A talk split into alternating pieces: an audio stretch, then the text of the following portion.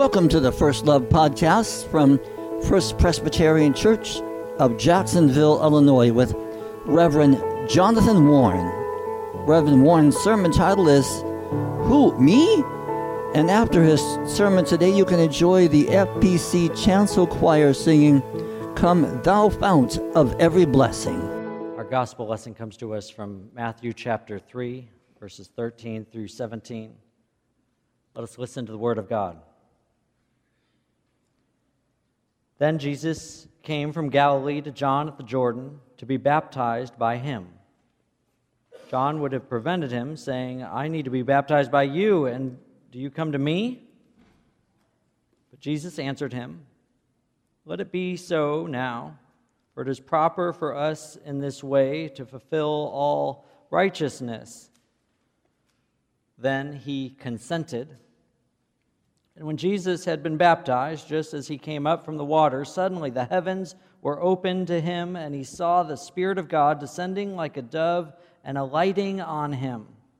And a voice from heaven said, This is my Son, the Beloved, with whom I am well pleased. This is the word of the Lord. Thanks be to God. Try to envision the scene that's set before us in our gospel reading. John's been telling everyone about the one who is greater, one he's not worthy to carry his sandals, will come to baptize with the Holy Spirit and fire. He's prepared his entire life for this opportunity, and today the one had finally come to the river to baptize, to begin his ministry, and Jesus asks John to baptize him. And that's when John does this double take. Wait, he says, you're supposed to baptize me. I can't possibly do something like that. You're the one who I've been preaching about. You're the one I've been preparing folks for, and now you're asking me to baptize you? I'm not worthy to do such a thing. I don't know if I can do it. How many people here have ever felt like John? Now, as Christians, at times we're called to do difficult things. When we become Christians, we say that our lives will be different, will be changed, folks. We'll do Christ's ministry, even if it's difficult. So when you're called by God to do something, have you ever wondered how you could do it? Have you ever wondered if you're the right person for the job? Now, if you're anything like me, you might often wonder if God asked the right person. Just like John, we might say, who? Me? When I was a junior in high school, I wondered what I should do with my life. I was supposed to pick a college soon. I didn't know what I was supposed to study. Nothing really jumped out, except I felt God nudging me in the direction of being a pastor. So I studied religion and philosophy at Monmouth College. After college, I felt a nudge of God leading me to do mission work in Kenya, Africa. And then I was on the path in seminary. I was excited because I could really feel God's call to be a pastor. I enjoyed reading and studying and preparing. Not the reading so much, though. And finally, I was called to a church in Wyoming with my wife. Even with all that preparation, with all that excitement, somehow, in that moment, it hit me like a ton of bricks. I started thinking, can I really be a pastor? Who am I to be a leader in the church? Why, God? Me? What can I really do? I was 27. I don't know if it was my age or lack of experience or just recognizing the monumental task before me. I'm no better than anybody else, I thought. What if I can't do it, God? I was about to answer questions that I felt were impossible to follow. These were the questions. Will you in your own life seek to follow the Lord Jesus Christ, love your neighbors, and work for the reconciliation of the world? Will you try to show the love and justice of Jesus Christ? Of Jesus Christ. It's not just a pastor who answers these questions. Each of us who follows Christ, we're called to do these things. Elders and deacons, as they're ordained next week, will literally answer these questions. Truth is, all of us would have difficulty fulfilling these tasks. How can any of us do the things Christ calls us to? It's certainly a tall order to be a follower of Christ. To leave this parking lot, you have a great responsibility to go out into the world, into your homes, into your offices, into grocery stores and schools. Christ expects you to follow him wherever you go. It's not easy, and yet that is where we're called, to go out into the world, to make disciples of all nations, to minister grace and love to everyone, to care for the sick and the lonely. We have this great responsibility as Christians, and it's in these moments that we might wonder if God has the right person in us. The truth is, if you question whether you can live up to God's calling, you're not alone. John the Baptist did it. He told God in the flesh that he shouldn't be baptizing Jesus. He wasn't worthy to do it, he said.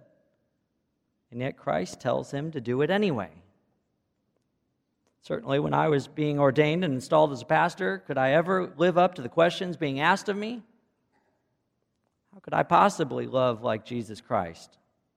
Nobody in the history of mankind could do it. Certainly, I would try, but I will fail again and again. When we follow Jesus Christ, we are setting ourselves up for failure. And yet Christ tells us to do it anyway.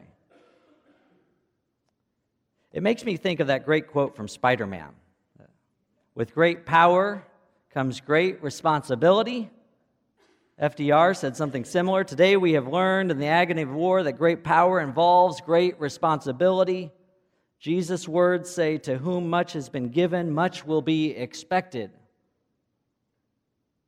When we recognize and do what Christ calls us to do, then we have a greater responsibility.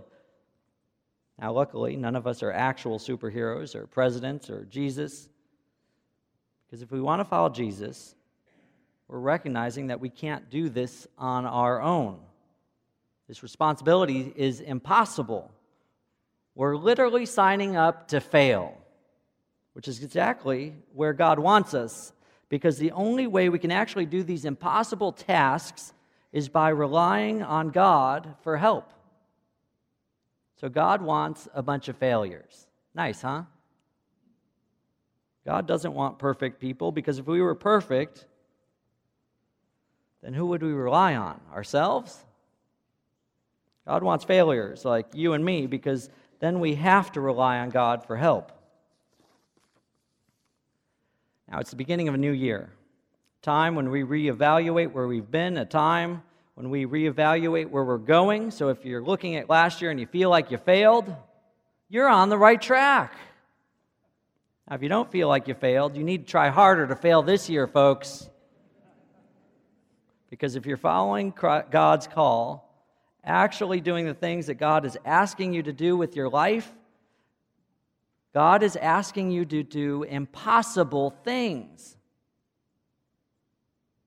Consistently showing the love and justice of Jesus Christ is pretty much impossible for each one of us. I can tell you right now, there are going to be times this year when following Christ isn't easy. Doing the right thing is hard. In your family, at work, in your community. And if you do it right, you will fail.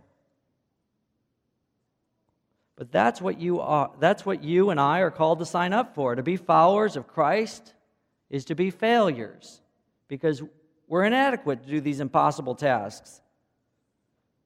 And if Christ is going to tell you and me, even if it's impossible, to do it anyway, doing Christ's work can lead to unpopularity. It leads to doing things that go against the grain. It leads to giving grace and loving people who aren't loved by anybody else. In order to do these things, then we must rely on God for help. Now, the truth is, Signing up for failure also gives us great things. We see it in Scripture. When John the Baptist finally accepts his failures and let God work through him to baptize Jesus, John witnesses this incredible scene. The heavens open, and the Spirit descends and alighted Jesus.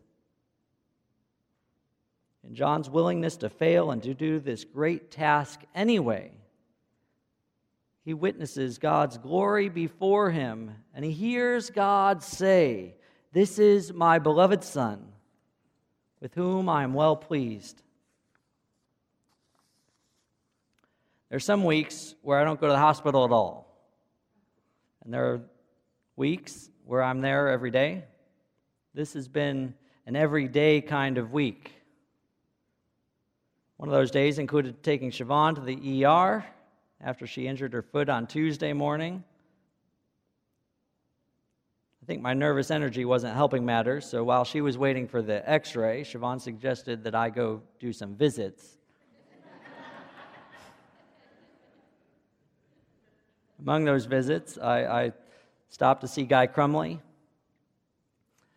We had found out that Siobhan's foot was badly bruised, and soon we were on our way home. I'd gone back to work, and later that day I met Barb Harris at church, and she had this basket of beautiful flowers. And she told me, "These are from Alexa for Siobhan."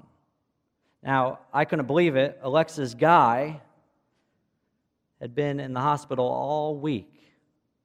He was there all week until yesterday. But she wanted to be sure to send flowers to Siobhan.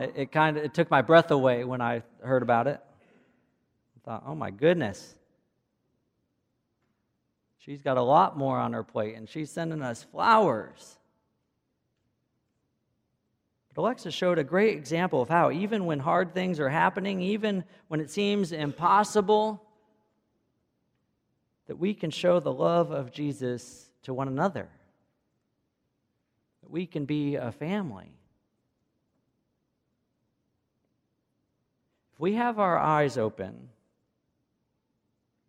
we can see how to answer the call to be like Christ, to take care of those who are hungry and are in need, to do small acts of kindness, to share love. And that's when we discover that following Christ isn't that hard. That's when we discover the answer to who, me, is simply yes, you. Those are the times that we go out into the parking lot, out of this parking lot, into the world, and say, "Here I am, Lord, a humble servant, willing to rely on you." In the name of the Father, and of the Son, and of the Holy Spirit. Amen.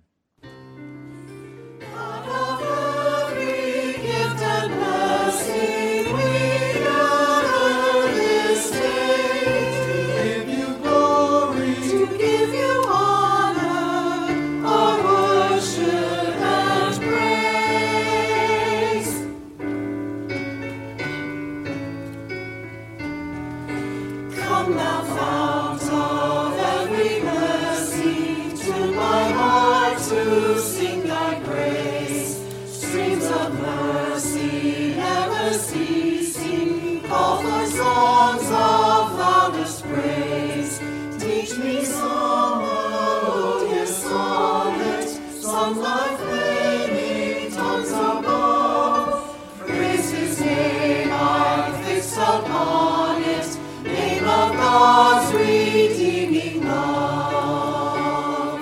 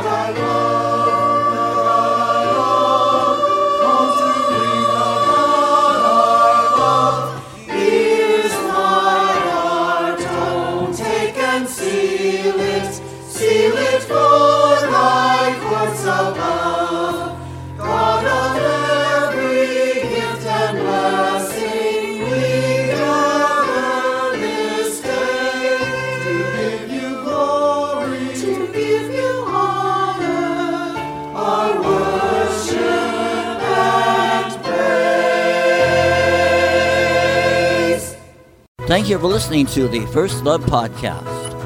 For more information about the First Presbyterian Church of Jacksonville, Illinois, visit our webpage at www.firstpresjax.org. That's www.firstpresjax.org. Our email is office@firstpresjax.org.